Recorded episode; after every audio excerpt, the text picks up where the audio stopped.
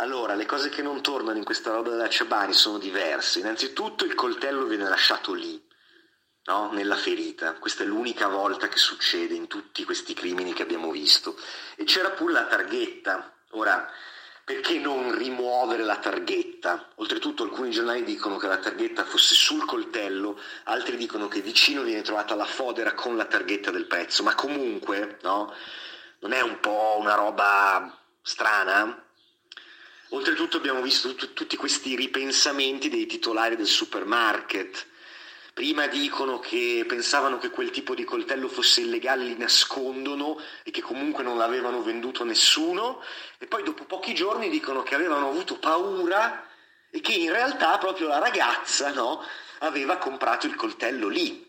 Ora, perché avere paura no, è stata proprio la ragazza a comprarlo. Appunto, questa cosa del fatto che lui lasci il coltello lì con tanto di targhetta che possono risalire a chi gliel'ha venduto, che è già una roba un po', e che poi vengano fuori questi, proprio del supermarket del residence, no? A dire che erano spaventati, boh, io lì li avrei tartassati un po' di più questi qua, no?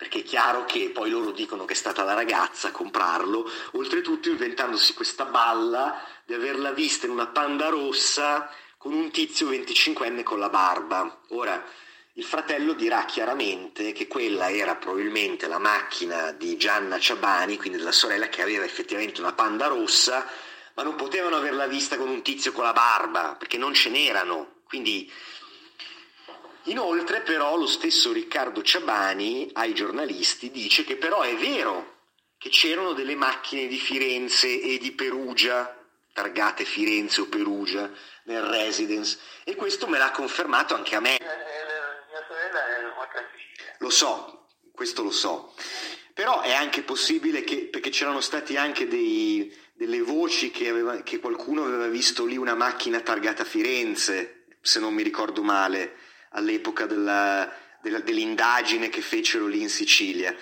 Comunque, è fondamentale. Quindi, poi però abbiamo visto che la stessa persona o una delle persone che ritrovò il cadavere, che era di, di Milano, di vicino a Milano, non fu trattenuta e, e ripartì il giorno immediatamente successivo. Quindi sarebbe stato possibile, no? Per una persona, anche magari con una macchina targata a Firenze, non farsi poi identificare. Poi il particolare della chiave, che abbiamo visto che c'è solo su un quotidiano, cioè il fatto che questa, mm, questa lavanderia fosse chiusa a chiave e la chiave fosse dentro. Però abbiamo visto che trovano anche che la finestra era rotta, no? E anche se poi si inventano la balla che all'inizio non lo era, io non credo che l'assassino sia tornato in questo caso sulla scena del crimine, ragazzi, perché era una lavanderia di 5 metri quadri per 6 al terzo piano di un residence dove c'è appena stato un omicidio. Ora, va bene che appunto gli inquirenti ne fecero di cotte e di crude, però sarebbe stato suicida mh, hm, ritornare il giorno dopo in un ambiente come quello. Per fare cosa poi? visto che comunque il coltello l'avevano già ovviamente recuperato, il cadavere l'avevano sottratto, spostato, quindi è chiaro che qualcuno lì avrebbe potuto, come abbiamo visto nel caso di, Milla, di Villa Cidro del 1960, simulare mm, il suicidio. E poi questa cosa della boccetta di Solvel, ora, nessuno sente niente, no? non c'è un urlo, nonostante il posto fosse brulicante di turisti infatti, e di gente. Infatti loro la vedono camminare alle 8 del mattino nel, nel residence e poi il delitto viene scoperto alle 9 e mezza, quindi poco dopo. Su un altro articolo della Nazione, la madre dice Anna Maria Ciabani, guardi, mia figlia non era certo il tipo che si mette in mostra, era piuttosto una ragazza molto riservata. Pensi che la prima volta che le ho visto mettere lo smalto sulle unghie fu tempo fa, in occasione del matrimonio dell'inquilino che abita proprio qui davanti a noi. Persone molto care che ci sono state sempre vicino. Del resto lo hanno dimostrato in questi giorni e non mi hanno mai lasciato sola neanche un momento. Quindi avevamo visto che era sparito un barattolino contenente probabilmente questo diluente per unghie, ok? che probabilmente lei si portava dietro mentre andava eh, a fare la lavanderia e, e per darsi lo smalto o quel che l'è, ok? Quindi quello scompare e sembra che lei lo facesse, a differenza di depilarsi le gambe che assolutamente no. Quindi, e, ma d'altronde la, prima ipotesi era che lei avesse avuto la crema depilatoria e il coltello per spalmarselo sulle gambe e qualcuno gliel'avesse preso, l'avesse uccisa, un balordo. Tutto anche lì, perché comprare un coltello da cucina per spalmarsi la crema depilatoria sulle gambe? Cioè, mi sembra una roba veramente al limite dell'improbabile, al limite del, del, del ragionevole, veramente. Possibile, ma... Quindi questo diluente scompare perché lei probabilmente ce l'aveva con sé, no? Però alla fine trovano una boccetta vuota con soprascritto Solvel. Boh, ragazzi, io qualche, un'occhiatina a quel contenitore ce l'avrei data bene, no? Quanto pare non fu neanche esaminato.